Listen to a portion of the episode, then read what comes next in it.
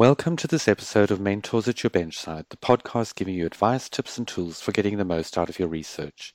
I'm Adam Pawson, and today I'll be talking to you about choosing the right blood collection tubes. Maybe you're studying blood cells using hematology microscopy, or maybe you're after genetic material or circulating biomarkers. Whether you're performing blood cultures or isolating normal blood cells, you may find yourself needing human blood samples. For many scientists, getting blood specimens can be intimidating. So I'm going to explain the different blood collection tube types, including plasma tubes, serum tubes, and anticoagulant tubes, and their key differences. Whether you're collecting your samples in-house or through a clinic, hospital, or pathology center, you'll need to have a good idea of what kind of blood tubes suit your purposes. The first thing to check is your protocol. For example, some ELISAs will specify the types of sample you can and can't use with certain tubes. Thinking about specimen requirements before you get started can save you a lot of headaches later. But what if your protocol doesn't specify, or you're adapting a method from another system, or you want to make sure you're storing the best type of sample for future not yet defined analyses? Hopefully, I can help you find your way around all those different colored tubes. A quick note about the tube cap colors before we begin. The color coding system is pretty consistent, but I can't promise the colors are the same in every company producing blood collection tubes, so always check first. We begin with serum versus plasma tubes. The first thing to figure out is whether you want to collect serum or plasma. That depends on whether or not you need to stop the blood from clotting. Don't confuse serum with plasma. While they're both the liquid cell-free part of the blood you obtain by centrifugation, they are critically different.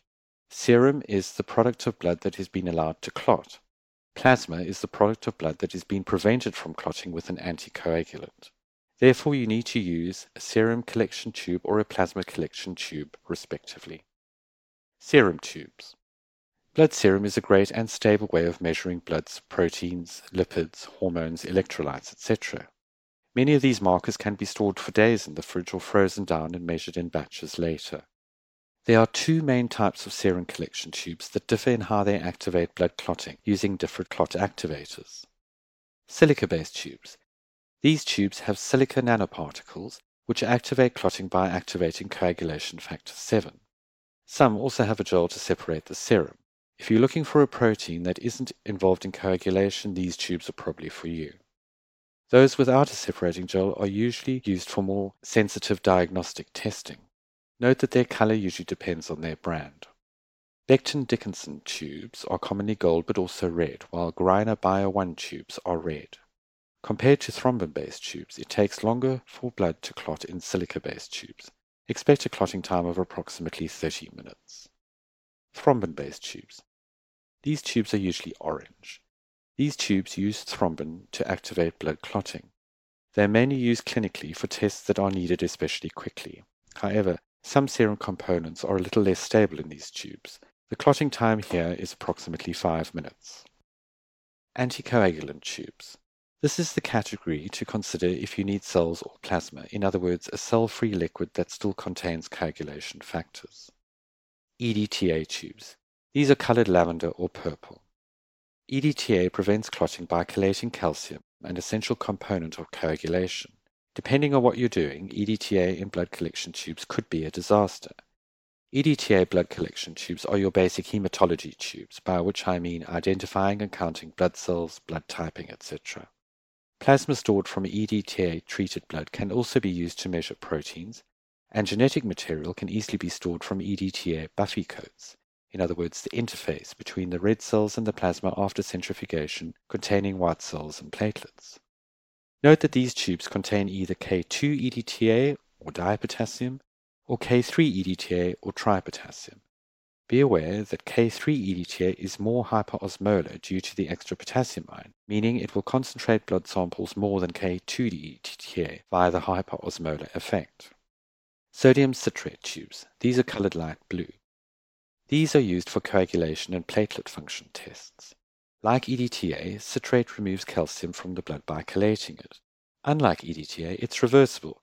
Some calcium can be added back to study coagulation under controlled conditions. Citrated plasma is also used to measure coagulation relevant factors. It's worth noting that a citrate tube should not be the first type of tube filled after venipuncture. the first few mils of blood drawn will be a bit activated. If you only need samples collected in citrate blood collection tubes for your project, you should collect a discard tube first. Also note that the different citrate concentrations are available from different companies, so check this before you buy them. CTAD tubes. These are also light blue. CTAD stands for citrate, theophylline, adenosine, and dipyridamole. These aren't common, but they are worth knowing about. They prevent ex vivo activation of your platelets, making them useful for some more sensitive platelet function and coagulation studies. Note that CTAD is light sensitive, so store these tubes in the dark. Heparin tubes. These tubes are green. These tubes contain either lithium heparin or sodium heparin. They are similar to serum clot activator tubes, but suitable for tests in plasma rather than serum. Like serum, heparin tubes for blood collection may also have a separating gel. Heparin acts by inhibiting thrombin formation. If your endgame is PCR, you should be aware that heparinized plasma samples may not be suitable as heparin inhibits reverse transcription and PCR amplification, meaning it can severely interfere with PCR reactions. However, Whichever anticoagulant you choose, you may need to allow for it in your reaction mix.